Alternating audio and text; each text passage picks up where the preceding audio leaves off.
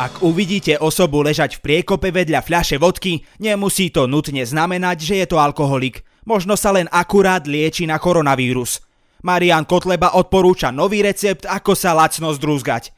Boris Kolár sa zdrúzgal aj bez receptu a na scéne sa objavila advokátka, ktorá aj bez alkoholu splieta somariny. Pán rektor, ťažko zvládzem, fakt som dosť popil. Tento týždeň sa pokúsime nájsť odpoveď na otázku klasika. Piť či nepiť? Počúvate Piatoček s Fiči. S kým? A moje meno je Adam Blaško. Čiže, určite, určite, určite, to treba u ňom povedať. Čiže, pozrite sa, čo sa robí proste. Čiže, uzáver štátu, zákaz vychádzania, plošné testovanie. Čiže, a ja sa pýtam, či to sú náhody.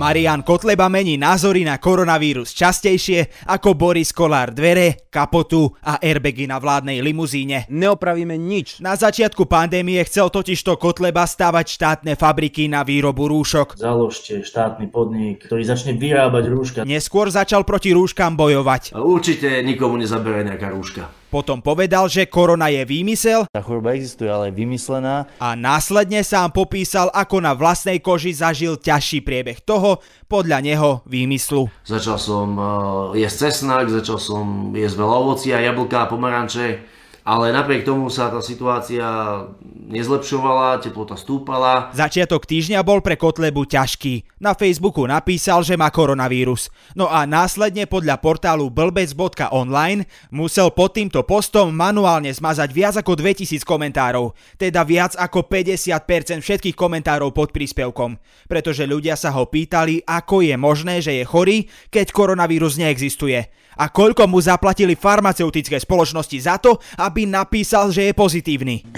Proč jsou lidi takhle zlí, Esterko? Proč jsou lidi takhle zlí? No a v priebehu týždňa sa Kotleba prihlásil o slovo ešte raz. Tentokrát s videom, v ktorom dáva návod na to, ako sa sám vyliečil z koronavírusu. A nie, prekvapivo ani raz nespomenul Savo. Som použil metódy našich predkov a aj ten sirup stop kašel, aj bromhexin, ktorý dneska kvôli Európskej únii sa už nerobí s alkoholom, ale robí sa proste vo forme nejakého detského roztoku. Trochu sme pogooglili a hádajte čo. Bromhexin sa predáva v dvoch variantách. Áno, jeden neobsahuje alkohol, pretože je určený pre deti. A ten druhý má, aj napriek podľa Kotlebu diabolskej EU, v svojom zložení až 41% objemu etanolu. Otázka teda znie, prečo si Marian Kotleba nedokáže v lekárni kúpiť dospelácku verziu a svoju neschopnosť zhadzuje na Európsku úniu. Tak som sa na to vykašľal a Možno si len myslí, že keď mu ide najlepšie puzzle do troch rokov, tak aj také lieky mu zaberú najlepšie. Čo ste vy za človeka? Čo ste vy za človeka? No a potom Marian Kotleba svoje liečebné metódy ešte vylepšil. som začal miešať s vodkou. Normálne, naozaj ako počujete, bromhexín, odmerka, pozrite sa, tu je takáto odmerka, na tomto som fungoval celý čas, toto vám proste zachráni, zachráni to. Mne to zachránilo zdravie. Do polky som nalial stop kašel, do zvyšku vodku, dávka.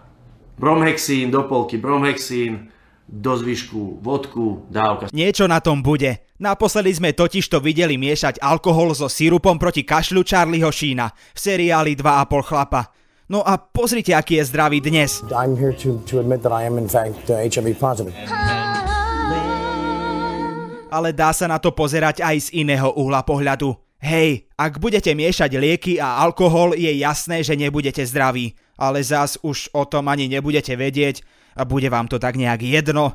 To je v podstate náš národný spôsob riešenia problémov. Nepamätať si ich na druhý deň. Treba sebe vypiť a žiť. O 10. stop kašel, o 12. bromhexín, o, dva- o 2. stop kašel. Proste preklad, ako keď, ako keď robíte kložovárskú kapustu. A tým sa ešte Kotlebové šéf-kuchárske rady nekončili. Kúpele v horúcej vani úplne, že v najhorúcejšia, aká sa v paneláku dá napustiť, proste naplno, so solou, so solou. Normálne si, som si dal do tej vane 3 kg takejto klasickej jedlej soli a vydržal som tam, ja neviem, pol hodinu, 3 čtvrte hodinu. Môžete pridať aj zeleninu, čierne korenie a mierne presolený vývar z nácka je hotový. Jak vám chutnalo, šéf? Stálo to za ho, děkuju za oktání. Kotleba vo videu spojil všetky súčasné neduhy Slovenska. Alkoholizmus, konšpirácie, koronavírus, extrémizmus aj šarlatánstvo. A na záver ešte dodal lexikologickú súku. Korona znamená v niektorých rečiach koruna, ale v niektorých rečiach to aj znamená kráľovna. My teraz len dúfame, že Kotleba zavesí svoju politickú kariéru na klinec a bude sa plne venovať len tomu, čo mu ide najlepšie. Pičiu. 19-ročná študentka rodila v Košickej nemocnici. Odmietla však dodržiavať štandardné opatrenia, ktoré nemocnica zaviedla pre všetkých pacientov v čase pandémie. Odmietla antigénový rýchlotest aj rúško. Keď ju sestrička a lekári poprosili, aby si to rozmyslela a opatrenie dodržala, zavolala svojej právnej zástupkyni. A tá je našou tragédkou týždňa. Advokátka, ktorá sa predstavuje ako doktorka Adriana Krajníková a o koronavíruse vie približne toľko ako doktor Edker.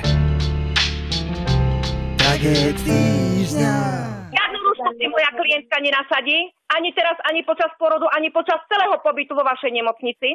Ak si máte problém, volajte policiu. Hej, advokátka Krajníková spravila v Košickej nemocnici taký rozruch, aký by nedokázala spraviť ani Nora Mojsejova vo svojich najlepších časoch. Ako toto niekto môže povedať, takúto sprostosť? Dieťa sa našťastie narodilo zdravé ale nie vďaka samozvanej doktorke, ktorá všetkým hovorila, čo môžu a čo nie. Táto výzva skončila a budete sa správať v rámci mojej výzvy. Ale napriek jej radám. Policiu a policii dáte na mňa telefónne číslo a ja budem konať moje klientky.